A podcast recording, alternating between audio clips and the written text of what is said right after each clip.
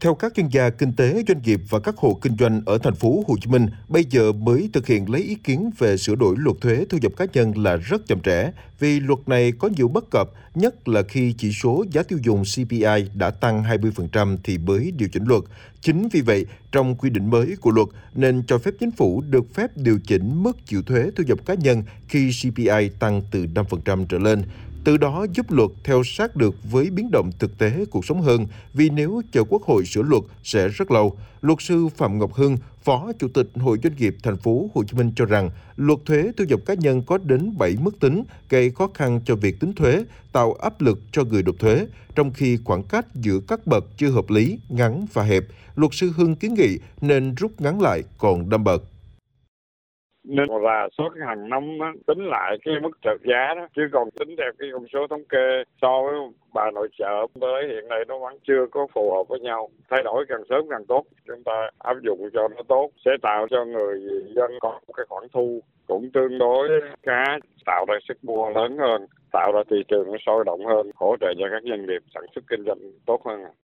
theo thạc sĩ luật sư Đỗ Trọng Hiền, giám đốc công ty trách nhiệm hữu hạn CTB Đỗ Cha, luật thuế thu nhập cá nhân quy định về thuế thu nhập đối với hộ kinh doanh cá thể chưa phù hợp với mức tính doanh thu 100 triệu đồng một năm, tương đương 8,3 triệu đồng một tháng là phải nộp thuế và các loại phí, trong khi mức tính thuế thu nhập cá nhân của người lao động là từ 11 triệu đồng một tháng. Đồng thời, việc kê khai thuế cho hộ kinh doanh cá nhân có doanh thu dưới 100 triệu đồng một năm chưa có quy định, hướng dẫn rõ ràng, còn gây hiểu nhầm cho người nộp thuế. Bên cạnh đó, nhiều người nộp thuế cho rằng quy định mức tính thuế thu nhập cá nhân với người lao động hưởng lương là từ 11 triệu đồng một tháng đã rất lạc hậu, nhất là so với mức sống ở đô thị. Mức tính thuế này phải từ 15 triệu đồng một tháng trở lên, còn mức giảm trừ gia cảnh 4,4 triệu đồng một tháng chưa hợp lý so với thực tế chi tiêu cơ bản cho người phụ thuộc, nhất là chi phí học hành cho con và cha mẹ già ốm đau bệnh tật. Mức giảm trừ này mỗi tháng phải từ 6 triệu đồng một tháng thì mới phù hợp.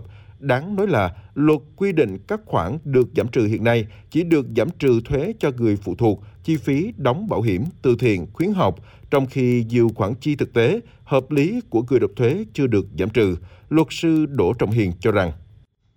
còn nhiều cái khoản phát sinh cần thiết ờ, trong khi đó thì bộ tài chính không có liệt kê để được giảm trừ. Ví dụ như là chi phí khám chữa bệnh hoặc là ờ, có thể là chúng ta đi vay ngân hàng để chúng ta trang trải cuộc sống thì những cái chi phí đó thì lại không được ờ, à, tính vào để trừ tính thuế thu nhập cá nhân. À, theo mình thì nên phải điều chỉnh cho phù hợp những cái chi phí nào mà à, người lao động mà người ta có hợp lý hợp lệ hoặc đầy đủ chứng từ thì theo luật thuế thì có thể đưa vào để chúng ta giảm trừ trước khi chúng ta tính cái thuế thu nhập cá nhân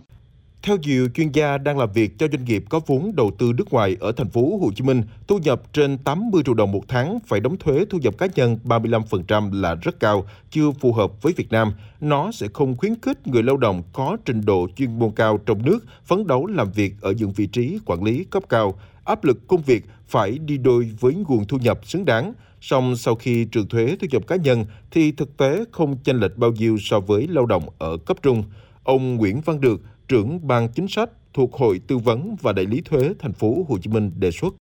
Mức 35% này sẽ làm ảnh hưởng đến vấn đề là mức cạnh tranh trong khu vực. Vì khi mức thuế càng cao thì người ta sẽ xu hướng người ta sẽ đi, đi làm việc hoặc là khai thuế ở nơi có thu nhập thấp hơn. Lên chăng giảm 35% này xuống 30% chẳng hạn để làm sao để thu hút tạo cơ hội cho những cái chuyên gia nước ngoài có trình độ họ về Việt Nam làm việc. Đồng thời chúng ta thể là huy động cái chuyên gia nước ngoài làm việc ở nhiều quốc gia, họ sẽ đưa cái thu nhập ở các quốc gia khác về Việt Nam để khai thuế